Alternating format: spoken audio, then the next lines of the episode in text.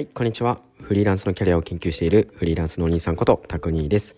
この配信では今後の人生どうしようかなとモヤモヤしている会社員やフリーランスの方々向けにワクワク生き生きとしたフリーランスになるための方法や考え方、こんなフリーランスがいるよといった実例紹介などをしていきたいと思っています。そして今回はフリーランスへのインタビュー編になります。今回登場するのは広報ブランディングパートナーの西近さんです人にはそれぞれの魅力があるのだから無理に新しい自分になろうとしなくていいんだよ。そんな風に今回インタビューの中で西近さんに教えていただきました。自身の本気で良かったと感じる経験を伝えることで多くの人をサポートするようになった彼女。フリーランスになる前から今後のことまであらゆるお話を聞いてみました。ぜひ聞いてみてください。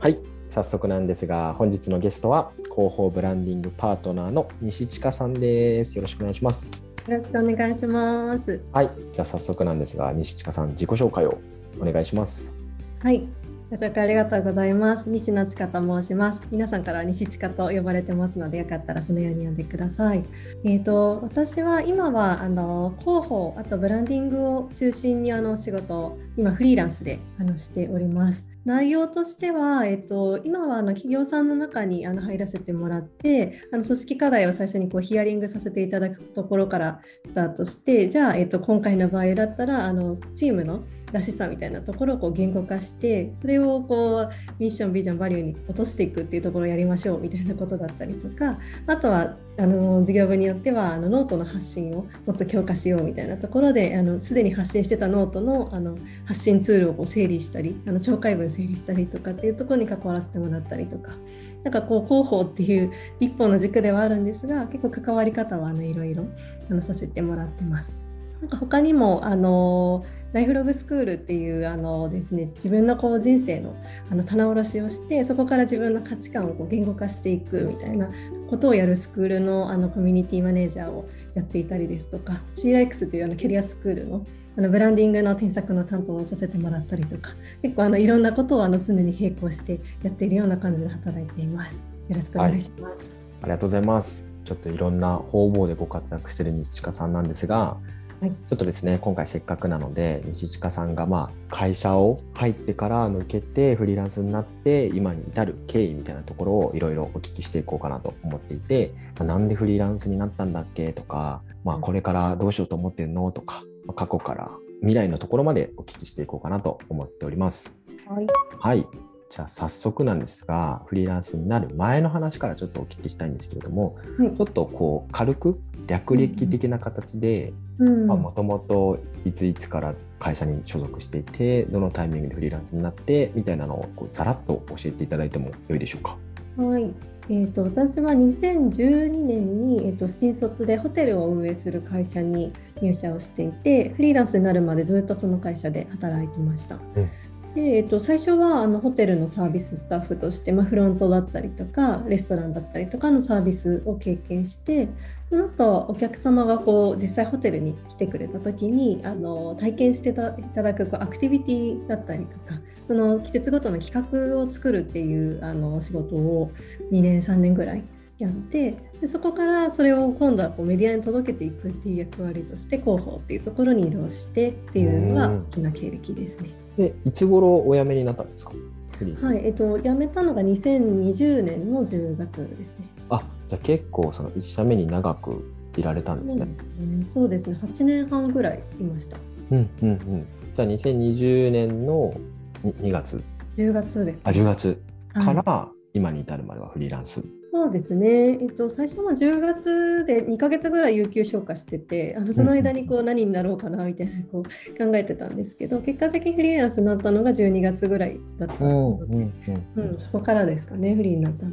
じゃあもう完全にコロナ真っ只中って感じですね。はいですね。なるほど。ありがとうございます。じゃあちょっと経歴というか、今に至るまでざっくり分かった上でなんですけど、はい。その1個前のお仕事をちょっともう少し深掘りさせていただけたらと思っていて、はい。前のお仕事でこうもう少しですね具体的にどんなお仕事をもう一回教えていただけると嬉しいです。そうですね、えっとまあ、前職はそのホテルだったので、まあ、その地域の良さだったりとかあとはその季節の良さみたいなところをこう掛け合わせてその時期にその時期その場所でしか体験できないようなものをお客様に提供するっていうのをすごく大事にしてるホテルだったんですけどなのであの結構企画もそういう季節感とかその土地柄みたいなところをこうすごく反映させたものを作ってっていうのをあの大事にしていました。まあ、広報になってからはあの本当に結構一連何でもやっていて あの例えばあのプレスリリース書くっていうのはもちろんなんですけど、まあ、その前にあのそのリリースに載せる写真を撮ったりとか動画制作をお願いしたりとかっていうところもやりますしあとメディア周りもやってましたしあとは結構雑誌とコラボしてあの前回の貸し切りイベントとか結構あったんですけど、うん、そういうののあの真ん中に立って、まあ、施設とそのクライアントとのこう調整をやったりとかあのをやってましたかね。あの本当に何してましたかって言われたら結構いろんなところ調整してました。っていうのが大きかったかなと思います。うんうんうんうん。じゃあ最終的にそのね広報になっていたのが多分前職のポジションだったと思うんですけど、うんはい、なんかどのタイミングでというかなぜそこからこうフリーランスみたいなが出てきたのかなみたいなところってあります、何か。そうですね。まあ、なんか仕事はすごくあのやりがいもありましたしあの楽しかったんですけどなんかこうだんだんちょっと今の自分のフェーズと合わないなっていうふうに思い始めたのはやっぱり忙しすぎたっていう ところが大きくって。うんうんどうしても生き方暮らし方が仕事が中心になってしまっていたっていうのがなんかだんだんちょっと違うかもみたいなふうに思えてきて広報だとやっぱ結構突発的な対応とかも多かったので例えばなんか取材が急に明日来ることになったからあの休みの予定だったけど帰ってほしいみたいななるほど、うん、に来たりとか、まあ、最後の方はちょっと後輩も入ってくれたのであんまりそういうことなくなったんですけど3年ぐらいは1人でやってたので結構それは多くて。なんかちょっとその自分のこと犠牲にしすぎかなみたいな風に思えてきちゃったっていうのが大きい理由ですかね。やめようかな。それってでもその転職とかも別に選択肢にはきっとあると思うんですけど、うんうん、なぜフリーランスみたいなところになろうと思ったんですか？そうですねあの私がなんか仕事を変える上でなんか実現したかったのはあのリモートで働けるっていうことと時間に融通が利くっていうところを大事にしたかったんですね。なのであのそれができれば別にフリーランスでも会社員でもなんかそこがその絶対フリーランスになりたいと思ってたわけじゃなくて、あの結果フリーランスになったっていうのが私の場合は正しいかなっていう感じです。あなるほどじゃあちょっと前に戻ってお聞きしたいなと思っちゃったんですけど、はい、そういう生き方をしてるフリーランスがいるみたいなのってフリーランスっていう存在とかってどっかで知ってらっしゃったんですか、うん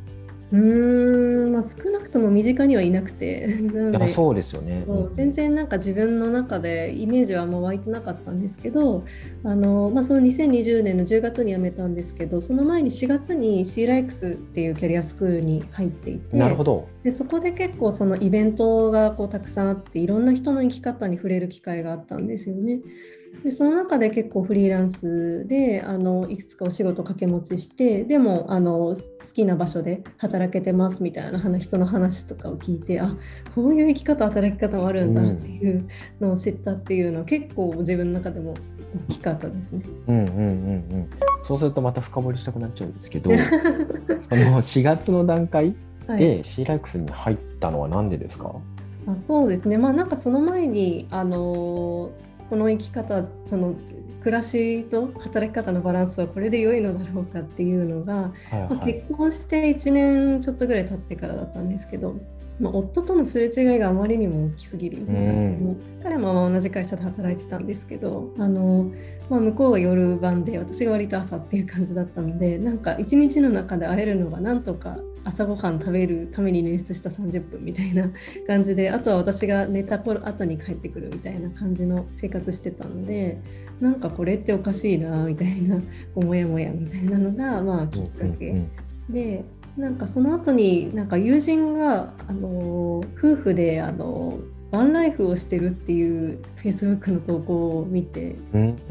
ご夫婦であの車で日本一周してますみたいな投稿を見たんですよね。であこういう生き方もあるんだみたいなと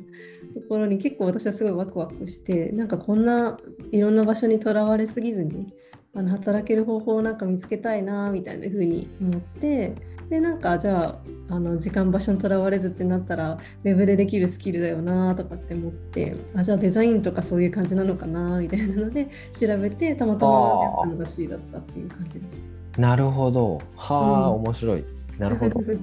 時系列にちょっと戻させてもらうと2012年に入った会社をずっと続けていて、まあ、ただまあどんどんこうね広報もお忙しくなりうん。脱毛もお忙しいすれ違いがだんだん出てきた、うん。でワンライフの投稿お友達の投稿を見てこんな生き方あるんだっていうのを思って、うんうん。まあ、デザインとかかなウェブかなみたいな感じで見てみたら C ライクスに出会い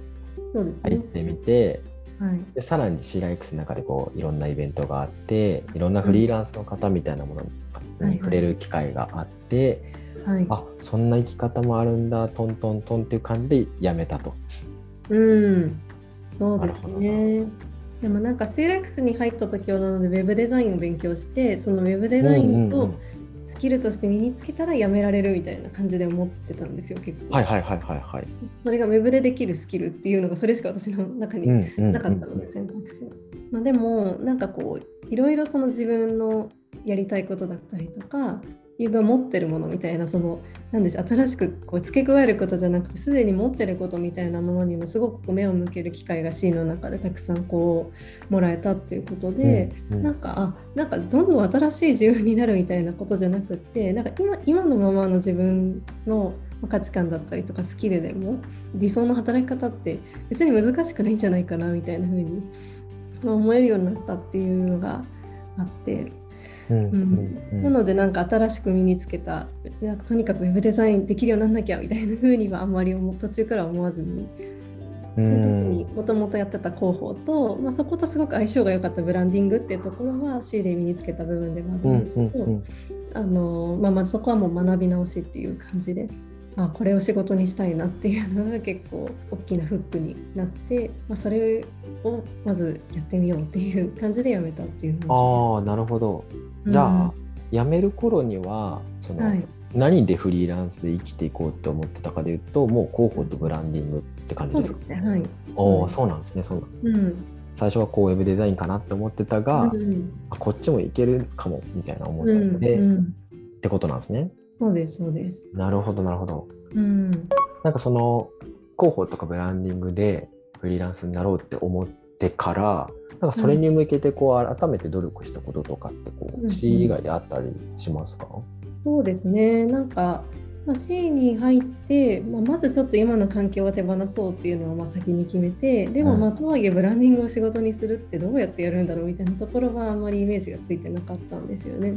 なので結構在職中にあのちょうど私が辞めるちょっと前にあの会社を辞めて自分のカフェを作りたいって言ってるあの先輩がいたんですね。うんうんでその先輩からなんか撮影の手伝いしてほしいってその広報の時に一緒に結構撮影してたのであのやってくれないってあの声かけてもらったことがあったんですね。もうそれはなんか撮影だけっていうのはちょっともったいないなと思ってもうちょっとその上流のお店として伝えたいことだったりキーワードだったりとかそのコンセプトワードみたいなところも一緒に整理させてほしいってお願いをしてうん。なのでそれをちょっと最初のブランディング実績みたいな感じであの作ってなんかそれそれを元にこういうことをやりたいんですっていうのがこうちゃんと言えるようにしようっていうのはあの在職中から動き始めてたすごい、はい。なるほど。それでこううん。着々と準備をしていった感じですね。まあ、そうですね。でもなんか私の場合は結構なんでしょう。固定収入がないっていうのがすごい不安になっちゃうタイプで、いやみんなそうですよ。なんかこうフリーランスの一番不安だったところってやっぱすごいその波があるっていうのがよく聞くその、うん。なんでしょうね。案件ベースでししかしか仕事してないとそこが波があって辛いっていう話は聞いていたんですけどなので結構それがちょっと引け目というか引け目っていうか決め手として欠ける部分フリーランスっていうそういう不安定らしいからちょっとやっぱなんだかんだ勇気つかないなみたいな風に思ってたんですけどなんかある日ちょっとあの前職の先輩が、はあの葉山でお店をやってる方がいるんですけどその方がホテルのコンサルのお仕事もされていてなんか新しく今携わってるホテルであの候補を探してるんだけどやってみないって声をかけてくれたんい。うんですよ。うんうんでそれがなんかそんなにこう週5とかがっつりじゃなくて週2とか3とかであのスポットでもいいからであの月固定収入っていう形で契約できるよっていうようなお話をいただいたので、うんうん、あなんかそういう柱がちゃんと1個あればなんかその本来的にそのややりたいと思った個人の方に対してのブランディングのサポートだったりとかなんかそこに対してもあの時間を割きつつでもなんか収入的な不安はあの減らしつつっていう形で働けそうって思ったので。うんうんうんまあ、それが結果的にフリーランスになった入り口ですね。ああなるほどなるほど。うん、それはだからもう社員ん？退職する前にその話をいただけた感じですか、あそれはでも退職してからなんですね。してから。そう。退職してからのその有給消化の期間にいろいろ考えようとかいろんな人に会ってみようみたいな感じで、まあ、いろんな人に会ってる中の一人がそのあのお店の方だったああすごいですね。なんか、うん、いいいい方に出会えたんですね。そうですね本当、ああなるほど。だいぶ なんでしょうね。その有給消化が終わったらやっぱりそれ以降は会社からの収入ってなくなるっていう状況だったので、うんうん、それはすごい不安だったんですよね。うんうん、い いよいよやばいぞみたいな。ちょうどお聞きしてしようと思ってました。はい。いや絶対不安でしょって思うんだけど。そうそう。で私結構用意周到だったのであの、はいはいはい、退職金ももらえてボーナスももらえるってタイミングを見計らってやめてはいた なので、まあ、それあの会社辞めて有給消化終わっても3か月ぐらいはあの全然、あの働かなくても問題ないみたいな見通しは、まあ、立て立てながらそこは保険として持ちながらではあったんですけど、うん、とはいえでも収入がストップして出ていくだけになるっていう状況はやっぱちょっと自分の精神的になんかすごい不安になったっていうのがあってあ私のバロメーターとしては結構それ大事なんだなっていうのも分かったので、うんうん、なんか結構その悩みが結構大きくなってきた時にちょうどその話をいただいたので、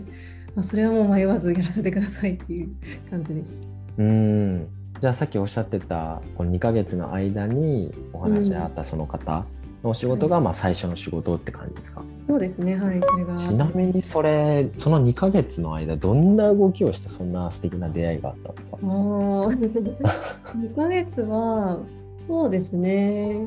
最初なんか2週間ぐらいはなとりあえず旅してみようって思っててあの福岡にま祖母がいたのであの最初に祖母に会いに行くっていうところからスタートして山口にあの義理の姉がいたので、はい、その義理の姉に会いに行ったりとか、うん、あと下関であの元同期がお店やってたりしたのでお店に行ったりとか、はいはい、でそうですねその九州山口らへんを、まあ、ぐわっとまたあと文字のあたりとかにも行ったりしてぐわっと回ってその後東京に戻ってきてからあのさっき言ってたカフェのお店がちょうどプレオープンとか撮影とかってやるタイミングだったのでそこでプレオープンの撮影に参加して、うん、であの家に帰ってきて葉山の方に行ってでその葉山のところであのさっきのご主人に会ったっていう感じですかねざっくり言うと。あそれってなんかこう仕事を探そうとして動いてた感じですか？うんその時は何でしょうね。こう自分がその会社員になるかとかフリーランスになるかとかがあんまりそのよく回るかイメージはついてない状況だったのでなんかいろんな働き方してる人に会いたいなっていう。なるほどなるほどですねなのでその自分のお店を持ってるっていう動機もそうですしあと義理の姉もフリーランスで料理家だったりとかしてたのでそういう人たちの働き方とか働いてる姿も見たかったしなんかどういうふうにそういうのをそれを選んだのかみたいな話もあの聞きたかった。でまさに今起業しようとしてる先輩のところとかも、なんかね、どういう経緯があってみたいなのはもちろんそのブランディングサポートする過程で聞いてたんですけど、まあ、いろんな人の価値観考え方に触れたかったっていうのが一番大きいですね。仕事が欲しかったっていうよりも。ああそのパターン初めてかもしれないなるほど。いやなんかよく聞くのが、うん。はい、その仕事を得るためにいろんな人にこう会いに行ったりこうなんですかね交流会みたいなところに行ってみて私これできるんでってこうアピールしてっていう、はい、こっち側から発信する側として行くケース多いと思うんですけど、今の話だと西近さんが引き行く？っていうスタンスでいろんな方のお話を聞きに行ってっていうのはちょっと初めてでした。えー、うんうん、でだから意図せずお仕事につながった感じですよねそれでいうと。そうですね、まあ、そこは完全に縁で、ね、いろんな人にこう会いに行くっていう中でなんかそのご夫婦でお店をやあの葉山の方ご夫婦でお店をやってるんですけどなんか私もなんか夫婦で何かやりたいなみたいな思いがあったので、うんうんうん。あのご夫婦に会いに行ってみたらっていうのはちょっと以前から言われてたんですよ周りから。なのでそれはなんか結構やっと行けたみたいな感じだったんですけど、うんうん。でも本当に縁ですね。全然あの仕事くださいって言いに行ったわけでは全くないです。ああ。それがまずなんか第お仕事第1号みたいな感じだと思うんですけど、はい、そこからこう増やしていったりとか、まあ、なんか別の仕事が出てきたりとかすると思うんですけど、うんそれどうやってで増やすというか、はい。どうやってやったんでしょうか？そうですね、なんか、私、本当に多分営業活動みたいなのほとんどしてなくて、本当になんか縁をつないできたみたいな感じなんですよね、すごい。なので結構、まあ、それはさっきも言ったんですけど、やっぱ収入の柱がちゃんとあったっていうのがすごく大きくって、まあ、それがあるからガツガツこう取りに行くっていうことをしなくても済んでいたっていうことと、なんかそれがあってだからあのなので収入目的っていうよりもなんか自分がこうやりたいそのこれは私のなんだろうな価値観にフィットするなみたいなことだったりとかこの人のためには力になりたいなみたいなことにあのパワーを避ける状況が作れてたっていうのは、まあまず前提として大きかったと思うんですね。でフリーランスになったばっかりの時にあのさっきちょっとだけお伝えしたライフログスクールっていうのをあの今一緒にやっている大明菜さんっていう方の、えっと、クラウドファンディングをやるっていうタイミングだったんですね。うんあの人生工程っていう本を出すっていうクラウドファンディングだったんですけど、まあ、それのプロジェクトメンバーを探してますっていうのがちょうどその前の年の年末ぐらいに話が来て私もフリーランスだったら動きやすいし参加できそうっていうところとなんか私もあの CLEX でその方には出会ったんですけどあのその講座を受けたっていうのは結構自分の内側をすごくあの見つめて整理するのにすごく良かったなっていうふうに思ってたので、まあ、その方があの本を出すんだったら絶対力になりたいっていうふうに思ってたので、まあ、それが一番最初ですからそのプロジェクトそれは結構プロボノっていう感じで最初は始まったのであの収入目的っていうよりは結構自分の今後に役に立ちそうだったりとかこの人たちと一緒にやりたいみたいな風に思ったっていう感じで関わったものですね。うんうんうんうんもまあそういうところもきっかけにつながりも少しずつ増えていってっていう感じですかね。ね。はい、それは結構今思うと結果的に今仕事にそのライフログスクールの運営っていう形でつながってたりもしますし、うん。あの自分のサイトを作る時にもその中のメンバーだった子にお願いをしたりとかもしてますし、うん。なんか人のつながりができたのと、まあ、ゆくゆくそのメンバーの中で仕事を生み出すみたいなことができたっていうところで、まあ、そのプロジェクト自体がすごくあの収入につながったかっていうと違ったかもしれないですけど、うん、最初の縁ができたっていうところはすごく大きかったプロジェクト。うんうんうんありがとうございます。また次の質問に経路が変わってくるんですけれども、はいまあ、そうやってこう無事にフリーランスになっていって今もまあその形だとは思うんですけど、まあ、なってみてよかったなって思えること、まあ、たくさんあると思うんですが強いて言えば何でしょうか、そうですね、まあ、当初これを絶対実現したいって思ってた時間と場所にとらわれなくなったっていうのはめちゃくちゃでかいです、うんうん、そこが柔軟に組めるようになったのは本当に大きいです。確かに確かに。もともとそれのためみたいなところですよね。うん、そうなんですよ。なんか家で仕事ができるっていうのもそうですし、まあ、旅行に行ったりとかしても、その仕事の日と、ね、あの観光する日とこうくっつけて長期で滞在したりとかもできるので。確かに確かに逆にその、想定してたそのね良かったことでもなくうん、想定外の良かったことみたいなのがあったりしますか？想定外に良かったことか。思いついた急に難しい質問はい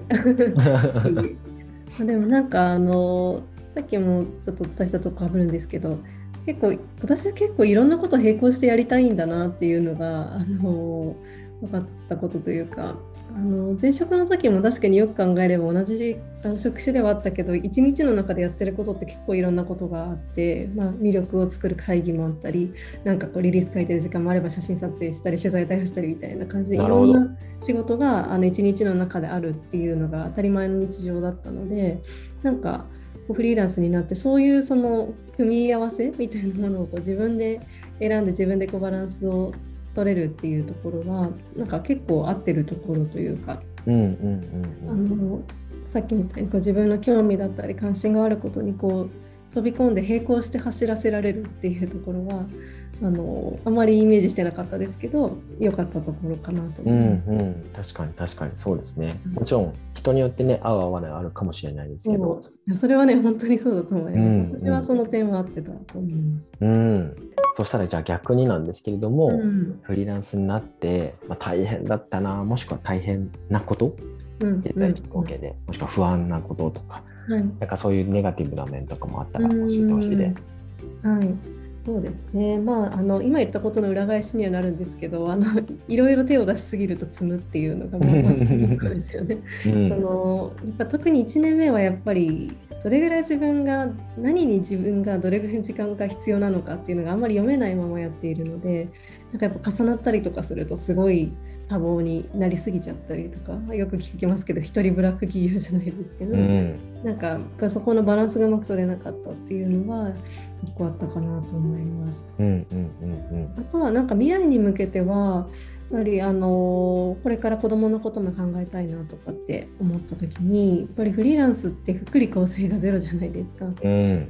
だから自分がやっぱり動けなくなった時にあの何の保証もないっていうことに対しての不安はめちゃくちゃありますね。うんうんうん。そうですよね。そうですうよね、ん。もうあれですか？収入面的な不安みたいな最初に抱いてたものとかは、今はもうなさそうですか、そうですね、まあもう本当、今そのさっき言ってたあの北海道の仕事はもうちょっと辞めてるんですけど、うん。でも辞めたのも新たに同じ金額の収入が得られる固定の仕事っていうのがつかめたから辞めたっていうのもあるので必ず一定のラインを収入っていうのをずっと得られる状態を作っているので、ううん。ん。一旦生活には不安がないです。ね。うん。うんなるほど。ありがとうございます、うん。じゃあそんな形で過去から現在にちょっと移っていけるんですけれども最後のパートというかあとちょっとになるんですけどもはい、う一回プロフィールのところでですね教えていただいたんですがもう一回ちょっと改めて今やられているお仕事、ちょっと具体的に教えていただけると嬉しいです。はいえー、と今一番メインでやっているお仕事は、えー、と一社さんとあの業務委託という形で契約をしてあの広報として関わっています。でそこはあと事業部としてあのライターさんとか編集者さんはいるっていう状況だったんですけど、うんうん。なのでコンテンツは作れるけどそのなんか上流としてこの方針で合ってるのかなとかこのチームのあのらしさっていうのはどういう形ならにじんでいけるんだろうかみたいなところをあの戦略を練れる人がいないっていうのが、まあ、課題でで私はそこに入ってほしいっていうふうにあの最初にお声掛けをいただいて今はそこになっているっていう感じ、うんうんなので結構その事業部のお悩みによってやってることは違っていて、まあ、とある事業部だったら、まあ、ヒアリングした時にあの1年ちょうど新しく事業を起こして1年が経ったんだけど今まではこうがむしゃらにやれてたところがだんだん2年目ってなるともうちょっとあの進む方向性だったりとかそこに向けて自分たちがどういう行動をしていったらいいのかみたいなところがあの整理できた方が良さそうですねみたいな話になったのであの今はミュージシャンビジョンバリューの整理をするっていうことを最初にやらせてもらったりとか。うんあとはすでにノートの更新があのやってるけどなんか手応えがないなみたいな事業部の場合はあの発信の方向性を整理したり、まあ、プロフィール周りを整理したりみたいなところを具体の仕事としてはやったりしてます。今動いてるのはそんな感じですかね広報として。広報以外の部分でも何かはい。今はあるんですか？そうですね。あの広報はえその一社ではその仕事をしてるんですけど、うん。他のに関わってるところだと,、えー、とライフログスクールっていうのが、うん。えーとですね、自分のこの過去を棚卸ししてあの未来に向けて自分の価値観を言語化するっていうことをやっているスクールのコミュニティマネージャーをやったりとか、うん。あとは C ライクスのブランディングコースの添削の担当させてもらったりっていう感じですかね。もう常にこういくつか、まあ2、3個は必ず同時に走ってるみたいな感じですかね。うん。もうその先ほどのね C ライクスもそうです。しライフログスクールも最初参加側だったところからですもんね、あーすごいな、なるほど。そんな形でお仕事になってきたんですねそうですね。その参加側からっていうのは結構なんか私に合っている形なのかなと思っていて、うんうん、なんか広報っていう仕事をやってるのも結構なんて言うんでしょう推し活みたいなのに近いと思ってて、はいはい、なんかその自分が好きだし本当にいいなって思ってるから人に伝えたいっていうのがその何でしょうねこう元になってるとやっぱり自分のパワーも乗っていくしなんかこう嘘偽りがないものになっていくのかなって思うんですね。うんうんなので、まあ、C にしてもライフログスクールにしても私は結構本気でやってよかったって思うことなので、うん、なのであの関わりたいし自分が持っているスキルをそこに掛け合わせてもっといろんな人に知ってほしいなっていう思いがあるのでやってるっていう感じ。なるほどなるほど、うん、ありがとうございます。じゃあそんなこう一気に同時にねいろいろやられてるってお話だったんですけど、はい、どんな感じで一日を構成してるのかなってところが気になりまして、はいはいはい、なんかこうあるとある一日みたいな形でその朝大体何時頃に起きて、うん、で何時から何時はこの作業をしてみたいなところをちょっとなんかこう教えていただくこと可能でしょうか？そうですね。私はあの前提としてはあの週3は休むって決めているのとあと6時までしか仕事しないっていうのをなるべく、えー、なるべくなんですけど、はい、言ってます。あのっていうのも暮らしを中心に行きたいので、うん、うん、うん、なので夜はちゃんとゆっくり夫とご飯を食べたいしあの朝もちゃんと一緒にご飯食べたいしっていうのがあるのと、まあ、自分の体力的にあの週5フルで働くのが結構辛いっていうので、うん、真ん中の水曜日と土日は休むっていう感じにしてます。で1日でいうと大体9時6時ですね稼働時間としては。うんうんうんまあ、大体朝9時ぐらいから会議が1個ミーティングが1時間とかあってその後まあ1時ぐらいまでは、えーとデスクワークやって例えばインナーブランディング話だったらそのブランディングの今までヒアリングした内容をこう整理するマインドマップを作ったりとか、うん、あの今後の方向性を示すあの資料を整理したりみたいなことをやったりして午後にいくつかまたあのヒアリングだったりミーティングが2時間とか1時間 1, 時間1時間とかで入ったりっていうのがあって、またそれを整理してみたいなことをやってると大体まあ6時ぐらいになるっていう感じで、うんうん、まあ、1日23個ぐらい、まあ、本当に多くても3個ぐらいにしようとは思ってるんですけど会議を入れてその間にデスクワークをしてる感じですね。でもう6時にはもう切り上げるっていう感じですかね。うん、基本もう本当に超押し迫ってない限りはそうしようと思ってます。ありがとうございます。じゃあそんな今をね週4でそして9時から6時に基本を収めてっていう形でさまざ、まなお仕事をされている西近さんですが、はい、今後まあ、フリーランスとしてなのか、別にフリーランスとは限らないともちろん思ってるんですけど、西近さん個人ではこう今後どういうふうにしていきたいなとかどうなっていきたいなみたいなものってあったりしますでしょうか、そうですね。あの私はやっぱりなんかこう共感できる人物ことに関わっていきたいっていうのがすごいやっぱ強いのでなのでさっきこう旅をてた時にもこういろんな人に話を聞いてたっていうのはなんかどういう価値観のもとでそういう人たちがそういう選択をしてるのかなとかっていうのが気になるからっていうのもあったりするんですよね。でなんかこう自分なりにやっぱ自分の価値観がこうちゃんと整理ができてなんかそれを大事にしながら生きるっていうことができるとなんかすごくやっぱ生きやすくなったなと思いますし、うん、なんかだからこそなんかそんなに無理しなくていいんだよだったりとかなんかこういう生き方もあるよっていうのはなんか常に示なんかこう示してる存在になったらいいなっていうのもすごく思っているんですよね。なのであの今はちょっとその個人としてはあの個人向けに、まあ、ブランディングだったり広報だったりあとはまあタスク管理だったり、まあ、頭の中整理したりっていうところを、まあ、いろいろこうその人のお悩みに合わせてオーダーメイドで提案してあのその人のなりたい姿みたいなところに向かう伴走をするっていうサービスで、まあ、フィートスっていうサービスを作っているんですけど、うん、それがちょっとねまだあんまりあのちゃんと動かせてない部分でもあるのであの今後あのちちゃんとそれを動かしつつなんかこう自分もあの変われたっていうところに対してのこう、ね、蓄積してきたものもいろいろあるので、まあ、そこもお伝えしながらその人のありたい姿みたいなところに迎えるサポートをしたいなっていうのは個人としての思いもありますし、まあ、それがなんか組織の中でもきっとできることだろうなと思うので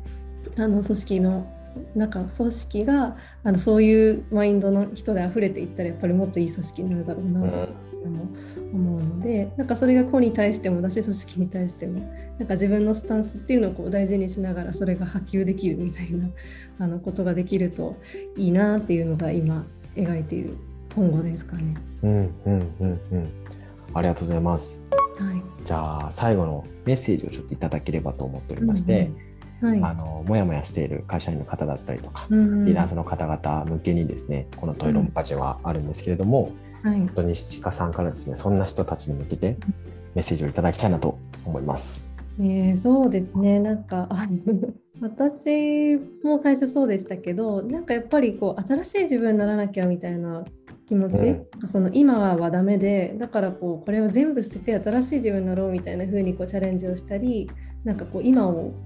一旦こう手放そうみたいな風に思う人って結構多いのかなって思うんですけどなんか私は巡り巡ってなんかそんなことないなって思っててなんかすでにやっぱりその人の中に必ずオリジナリティも魅力もあるはずだしなんかだからそれをやっぱちゃんと発見して磨いてそれを届けるっていうことをやればもっとその人らしくご機嫌に生きるっていうことはできるはずだなと思うのであの自分らしくっていうとなんかこう大きい言葉になっちゃうんですけど必ずその中その人の中に魅力はすでにあるっていうのを前提にあの生きてほしいなっていうのをすごく思っているところです。なるほどありがとうございます。はいじゃあもしこの自分の魅力みたいなところをなかなか見つけるの難しいなみたいなことを思ったら、ぜひ西近さんに相談をさせていただくと、そうですねぜひぜひ。うん ありがとうございます。はいということでですねかなりいろいろご質問させていただいたんですけれども西近さんのですねこう生き方働き方のストーリーというテーマで今日はいろいろお聞かせいただきました。ということでですね、本日のゲストは広報ブランディングパートナーの西近さんでした。ありがとうございました。ありがとうございました。はいいかがだったでしょうか以上広報ブランディングパートナーの西近さんの生き方働き方のストーリーでした参考になりましたでしょうか？少しでも参考になっていると嬉しいです。聞いてくださりありがとうございました。ではでは今日も皆さんがハッピーな一日を過ごせますように。またね